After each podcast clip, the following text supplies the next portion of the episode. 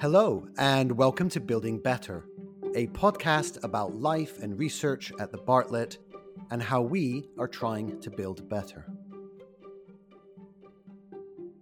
My name is Christoph Lindner, and as well as being your host for this podcast, I am also the Dean here at the Bartlett. In each episode, I'll be sitting down with other members of this community to explore a topic that captures a snapshot of what happens here from innovative techniques to interdisciplinary ideas to groundbreaking results. To all of our returning listeners, thank you for joining us for season two. And to our new listeners, a very warm welcome. If you enjoy this podcast, you may also want to listen to season one, which you can find wherever you're listening to this episode.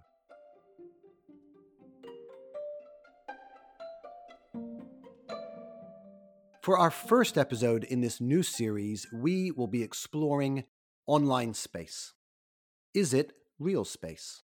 Does it, should it, can it work in the same way and follow the same rules as physical space? These are big questions that we couldn't possibly answer in one episode. And so, what we thought we would do is be a bit more specific and ask one really key question what does or should an online classroom look like? And to answer this question, I've invited along two innovative educators from the Bartlett. And our first guest today is Elizabeth Dow, an associate professor who leads the Architectural and Interdisciplinary Studies BSc program at the Bartlett School of Architecture. Elizabeth was awarded the UCL Provost Education Award in the academic support category earlier this year for her work on supporting students through a new personal tutoring scheme. I'm also joined by Alvaro Lopez Rodriguez, a lecturer at the Bartlett School of Architecture who also does research in digital manufacturing and augmented reality. Alvaro has worked on several architectural projects that use 3D printing, including the Digital Grotesque project for the Pompidou Center in Paris, a seven ton 3D printed sandstone structure.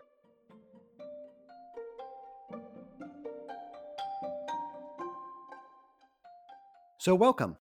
And to begin, I would love to ask you to share with us a little bit about your experience of teaching through the pandemic. Elizabeth, what was it like for you and your students? I think probably everybody would agree it happened so quickly. So we had to adjust remarkably quickly, and those first few months went so went so fast. It, it's it's hard to sort of realise what we ought to think about. But I think the key thing for all of us at that point was the support that we got from colleagues. It was amazing how quickly we were all set up at home and able to support students teach, teaching wise, but also pastorally very quickly. I think the key thing for us is that we knew the students at that point, and that was really helpful. We'd met them from the outset. We knew everybody what it was like to teach them face to face. We knew we knew their personalities. So perhaps that adjustment was was quicker than it might have been otherwise. And also, I think the other thing was that it was an amazing honeymoon period that we all we all rushed home, started teaching, had no choice, and the weather was amazing. So I think uh, we were all just getting on with it in those first in those first few weeks. So it's great to hear about things that did go well. But when the pandemic hit and we made that sudden pivot to online teaching, did you right at the beginning think it was possible to pull off? And I asked that question because many of our programs in the Bartlett are studio based, hands on programs that really require a lot of in person interaction, being in rooms together for extended periods of time. And I think before the pandemic, many of us would have questioned whether we could do any kind of studio based teaching online? Well, yes, I'd say most of us would have said if we'd been given a chance to think about it, we'd have, we'd have been very negative about it as a possibility. But again, it, we, we had no choice, and that was that was possibly to our advantage. And I think architects and teaching architecture, we, we, we, we historically have been very inventive in terms of how we teach. I think we're probably a profession of problem solvers. So we sort of enjoy that and we jump quickly to coming up with solutions. And without a doubt, it wasn't the same experience for the students, and no one in any shape or form would have thought that they, you know, that, that they were getting quite the experience that they'd expected that they had had up till that point. Not least because so many of them were, were, were having to leave the country, leave London, travel across the UK, travel across the world, getting home quickly. So there was a, a hiatus when everyone was getting themselves settled and getting themselves used to being online and interacting with each other. But I'd say because we had no choice and because we had no need, no opportunity to prepare, it went really well. But it also perhaps gave us sort of get the opportunity to see where things could be improved given time, and realize where things weren't working ideally on, on online. So I, I guess that's that's that's my my experience. I love that idea of inventive problem solvers. That that's what we do. That's who we are. Alvaro, let's bring you in. What was the pandemic like for you and your students? I would agree. Well, it was so quickly that at the beginning we couldn't really think about it. And also, I would agree, like the first uh, set of students, because in my master's is like every year we have different students. It's a just one year program. So uh, with the ones that we already knew from before pandemic, it was very easy to adapt. The only thing, obviously, we have to change to a less hands-on approach because usually our research is more like prototype based which was very difficult to produce during the pandemic but at the same time it was good because it pushed uh, us to, to explore different concepts or, or new ideas regarding our, our, research field so obviously has uh, as every crisis there is two, two sides. That is the the bad side of the crisis but also the innovative uh, thing that is pushed by the crisis to, to adapt and to solve it. Uh, the second year was a bit more tricky because to not to know the students obviously is a, difficult barrier for, for us because to produce such a different researches than traditional architecture, because obviously we are focused on augmented reality and, and virtual reality and extended realities in general. It's uh, way easier when you have a very close contact in the studio with the students and you can really follow them and, and guide them uh, in a day-to-day basis. While with uh, the remote teaching, it's not that easy to get the same engagement from the students. They, they don't feel as close as they used to to feel before to the teaching. So that's a big change, but I think we overcome it. I would say in a acceptable way. and and I think now, obviously, thankfully, we are changing back to a more personal and close teaching again. So that sounds good, but with new ideas. That is the the optimistic part. So, part of what I'm hearing is that both of you embraced the opportunity to innovate that was created by the pivot to online teaching.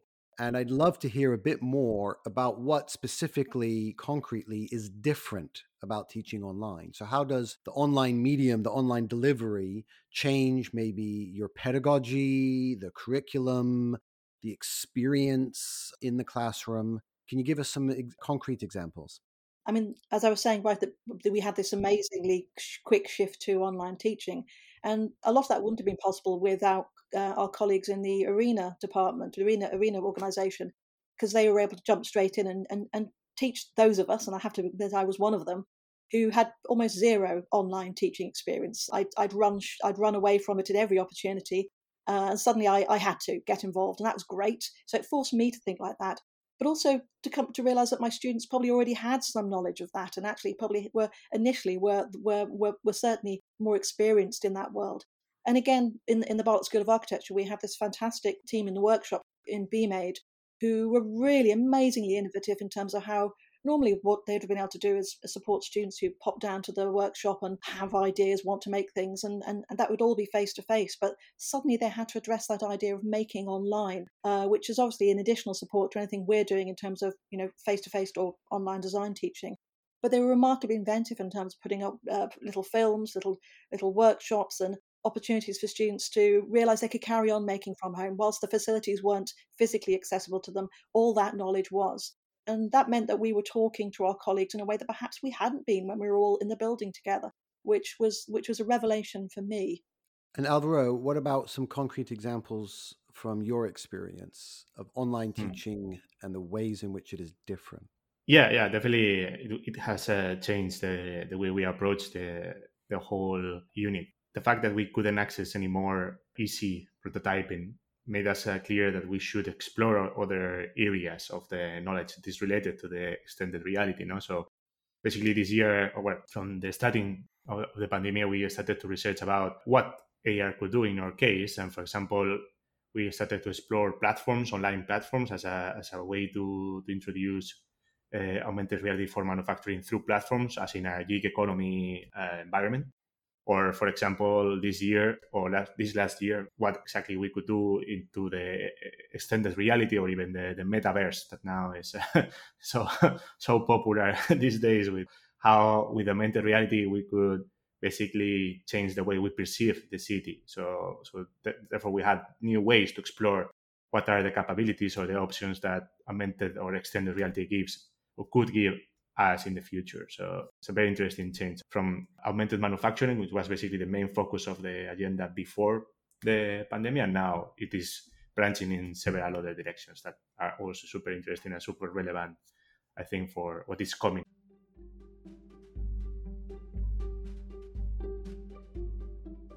So you mentioned the future and what is coming, and I want to put you both a little bit in the hot seat. You and your colleagues, and really the whole of higher education, has very quickly learned how to deliver everything we do in an online way. But now that we're getting through what we hope is the worst of the pandemic, and we're able to welcome students back into our classrooms, back into our studios, we have some big choices ahead. How much of our teaching do we want to do in person? is there still a rationale for doing some of our teaching online? And I'm wondering what you think about this. If you imagine the ideal future of uh, teaching over the coming years, what place, if any, does online teaching have in that future? Elizabeth. That really is a tricky one, isn't it? Because, I mean, we've talked about how we were sort of essentially forced into that situation. In terms of online teaching, maybe it's not the teaching so much, but certain approaches to how we support our students and what we ask them to do would be the angle I'd come at it from. So I think one thing we noticed was obviously for, for a long time we were a school that really supports students printing their work and you know that that's incredibly expensive. Suddenly going online, realizing that obviously so many of our students' work initially was initially you know on their computer, it was a digital piece of work, and it could stay there. And I think that was really quite important to understand how that could be shared with other students, how that could be seen, and also very sort of practically students could save money so that that's an obvious advantage to how online or the advantages of online teaching can be realized. In terms of whether there's a place for it in the future yes i would say definitely where there's repetition. So so often i think i've heard from colleagues where they've they've really enjoyed the potential for they might have set up a workshop recorded it and suddenly seeing the opportunity for that to be repeated to be used as a as a as a, as a tool for years to come months to come and across different cohorts of students. So I think that's seen as a huge advantage. I've struggled personally in recent weeks in terms of trying to, to teach students who some are in the room and some who aren't. And for me, that's a huge challenge, and maybe not for other colleagues. Um, but I find that very dislocating for myself. But I'd I'd say for the students who are and aren't in the room as well. So for me, the best sort of way for online teaching would be either one or the other to have everybody in the room or everyone online because for me that the compromise doesn't quite work so i don't i don't see that as the future I think it's really interesting that keeping certain things digital going forward could be a really attractive thing. And you didn't mention the sustainability impact of not printing mounds and mounds and reams and reams of paper. And there might be other ways in which the work that we do could be rendered more sustainable by embracing digital representation, digital making, digital sharing, and so on. And so, Alvaro, what are your thoughts on this? I mean, you you work in fields quite closely connected to Elizabeth's. Is your experience very similar? Yeah, I think in a way, yeah. So I, I can see there will be some digital teaching for sure. We'll continue in some areas with that. Like, for example, I see like all, all related with digital skills or things like that could remain digital and we will could save time and money and resources to everyone in that sense but in a way the the core part of the teaching like the studio teaching will i think come back in person because it's I think more efficient. Obviously, there are situations where it could go digital, like uh, Elizabeth was saying, when something is more, more or less like a quick review or something that is just uh, has this, the right speed, and you need you as a tutor need to check that it's going well. In these situations, looks like uh, digital could be an option, but uh, for sure, what is a very strange place is the, this hybrid moment when you have online students and physical students at the same time. And I don't think no one is really present. like I have a feeling it is very difficult or especially for the online students to follow when there is a physical class happening. Uh, maybe it's a matter of improving the technology. I'm not 100% sure of, of, of this, but looks like it generates some strange scenarios because obviously the, the interaction is very different. Like when you are doing an online interaction, is a completely different approach than when you are doing a physical interaction with someone teaching. I think that still is not in the place that we could normally use it. I mean, as an exception, could work, but I don't see that as a future for now. Maybe technology changes and we move uh, to a point what, when this is super natural and accessible. But at this point, I think it's clear that we need to differentiate moments for online and for in-person teaching.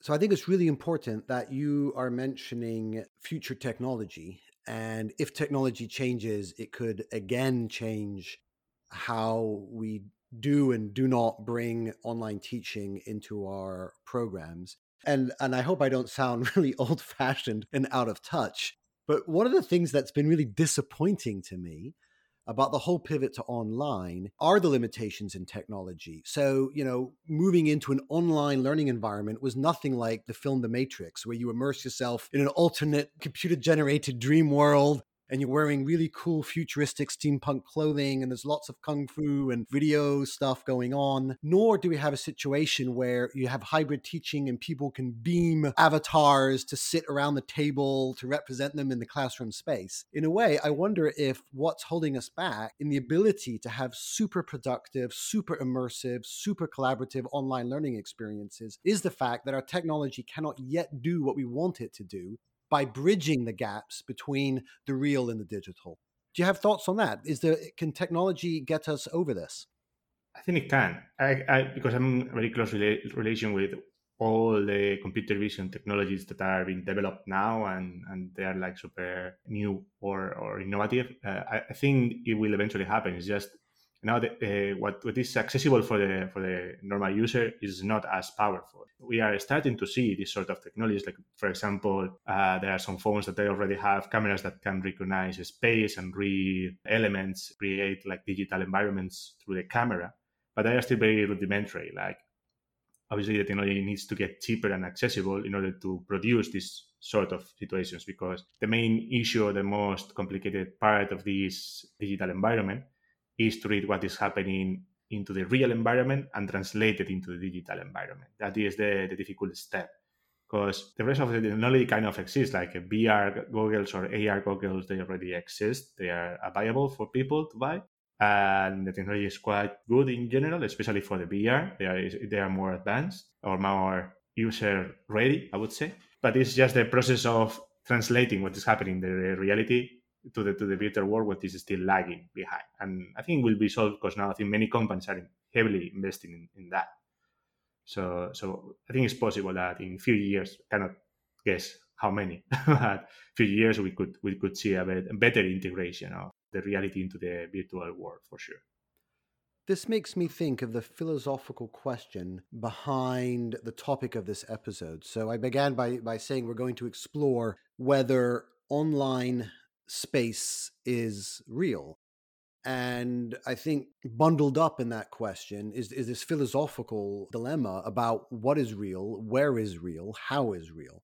So we've been talking throughout this conversation about real in person teaching and then this digital simulated experience that happens online.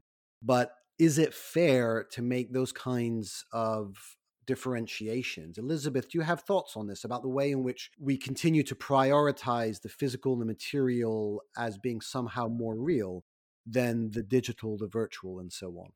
I think that issue is it's whether it's where when, when we're trying to literally replicate the face to face online is where in in retrospect it begins to go a bit wrong because those two things I'd say aren't the same. They aren't the same sort of space. And we we took time to discover the advantages and how we could make that digital space different just very practical things. I mean, um, within school, we obviously have a thing called a design review where students pin up their work and at certain key points in the year we, we talk about that and it's it's a lovely opportunity for everyone to come together look at each other's work can be quite can be quite sort of a stressful experience when you do it face to face in terms of the logistics of pinning up work and all those sort of time factors and printing work you were saying yourself in terms of the financial issues associated with that and sustainability issues but online suddenly that it became it has become i'm not saying we've actually as a unit but we've begun to address the potential of that on a very practical level. So suddenly, with these design reviews, you you you get external critics in, you get someone who's in practice, someone who teaches the other side of the world. And if you're lucky enough, they're in London, so they can come along and see your students' work. We suddenly realised that we could we could get anybody in, not anybody, obviously, but anyone who's prepared to come, and they'd be in different time zones and supporting our students and talking with each other.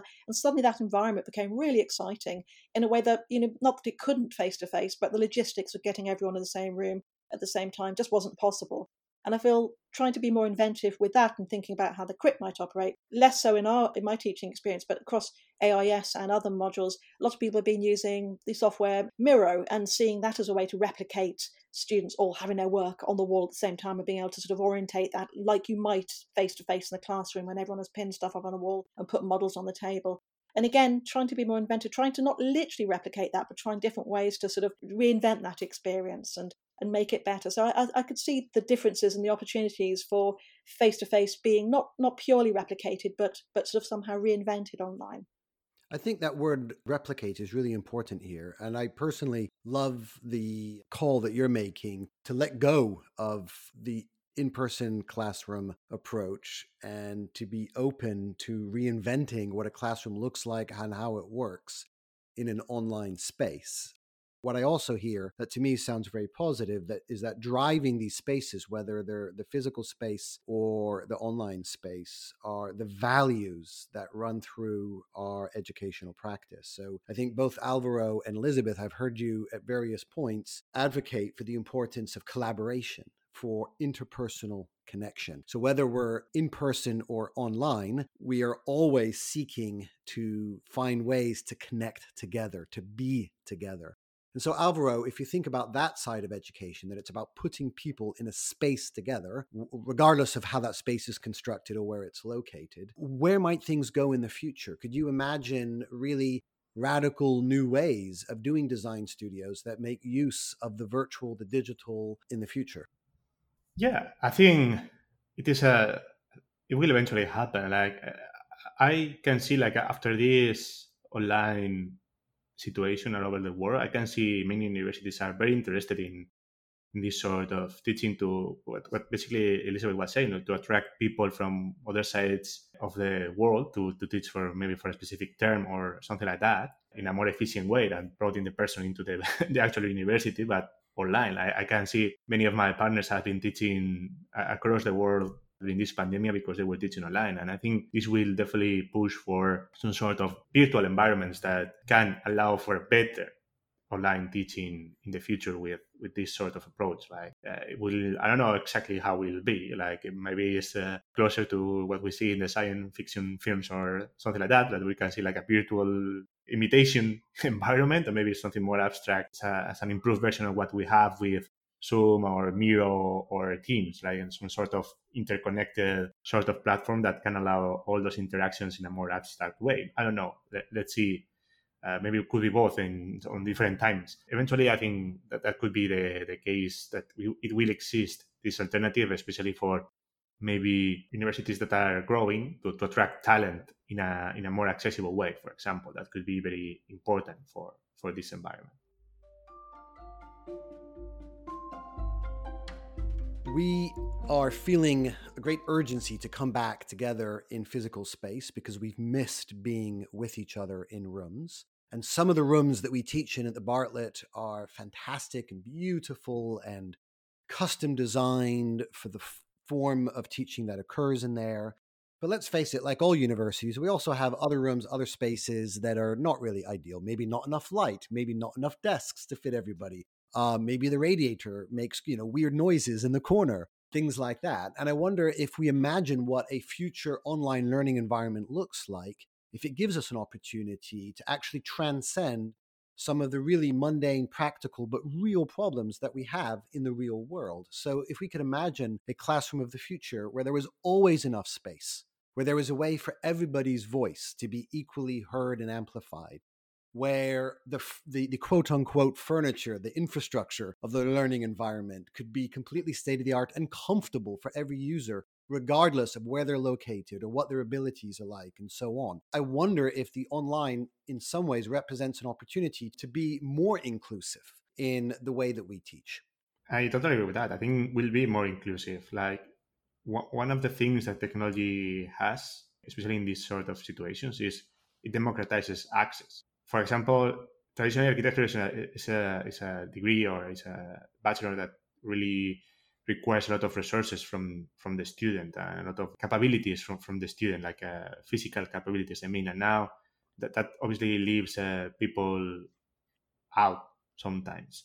While if you focus in technology like pure digital environments this is not going to be a problem. So someone that has budget issues for making models or for printing or or some sort of disability that impedes them to create models or, or big models or beautiful models all of these things can be overcome by technology and, and basically give more accessibility to any sort of student. Because now uh, you can see like all the Zoom calls or or whatever meetings that they are online, they all have captions for people that they struggle with the language or things like that. So they are getting more inclusive, definitely, and, and will help to really facilitate the access to a wider range of people to the architectural teaching and learning environment before we get to that point, I feel we do need to address where we feel there's perhaps some inequities being brought about with by online learning. We've, we've all been in, in, in, in teaching situations where students haven't turned their camera on, don't feel comfortable turning their camera on, maybe not engaging in the way that they might have were they in the room.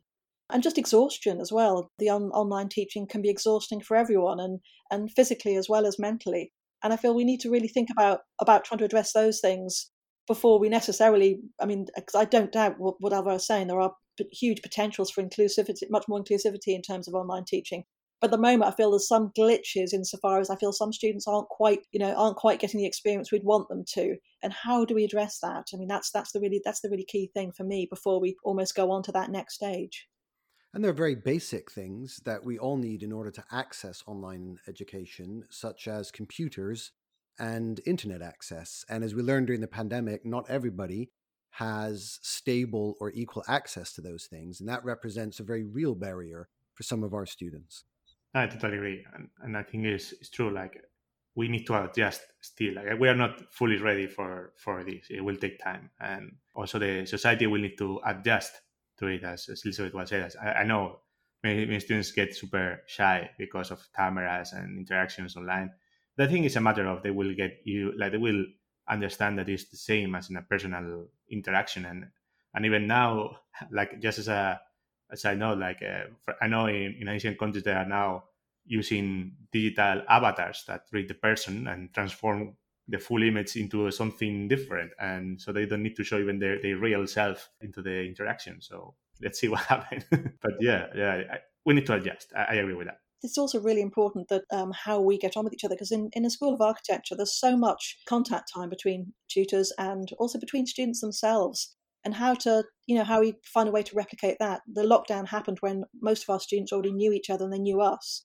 whereas obviously starting from scratch was a very different scenario where students had never met each other had never been in the building. So trying to talk about those things to talk about education in the context of the physical world that we taught in and you know our colleagues our team of, of colleagues across the across the program getting people to understand who they were but also physically where they placed within the building was a real challenge. And and it is that sort of also it is that extracurricular side that we we can't ignore that's so important to students as well to get get to know each other to be you know seeing each other face to face you know sharing experiences visiting places just socializing and trying to find a means to do that because it's not just about delivering a fantastic education which i think hopefully hopefully that's something we we have done we are doing and have adapted to in, a, in, in the best way possible it's trying to replicate those other really important sides of being in a university those, those friends you meet and will work with the rest of your lives and those those those surprise contacts you make. So i feel part of the the online experience if it if it can't be replicated then we have to think about how we can how we can offer that or how we can facilitate that or support students achieving that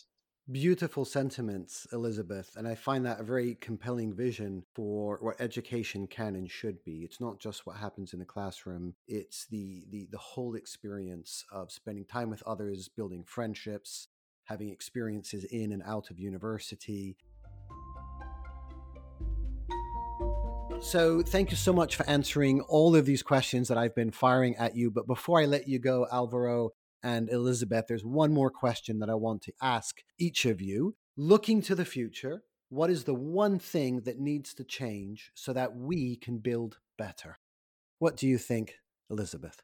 I would say, and this may be not quite the answer you would expect. But I'd say it's just understanding each other better, having empathy for each other, and really putting ourselves in each other's shoes. And I think that sort of has happened in in recent months across the year, where we've all had to understand that we've all got very challenging jobs and very challenging, you know, challenging sort of experience being a student in this time, and trying to find means for us to be more empathetic for each other and really think through other people's circumstances before we sort of try and assume a problem can be solved. And Alvaro, if there's one thing that you think needs to change so that we can build better, what would that be?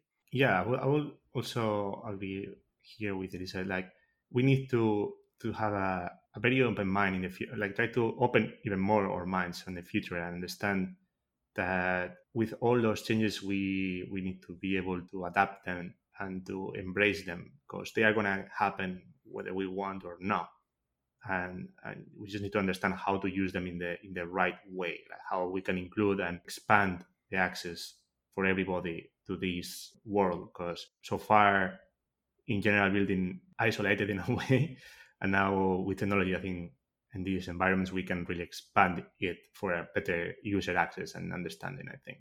And on that note, let me thank both of our guests. You have been listening to Building Better the Bartlett Podcast. This episode was presented by myself, Christoph Lindner, produced by UCL with support from the Bartlett communications team, and edited by Karis Bradley.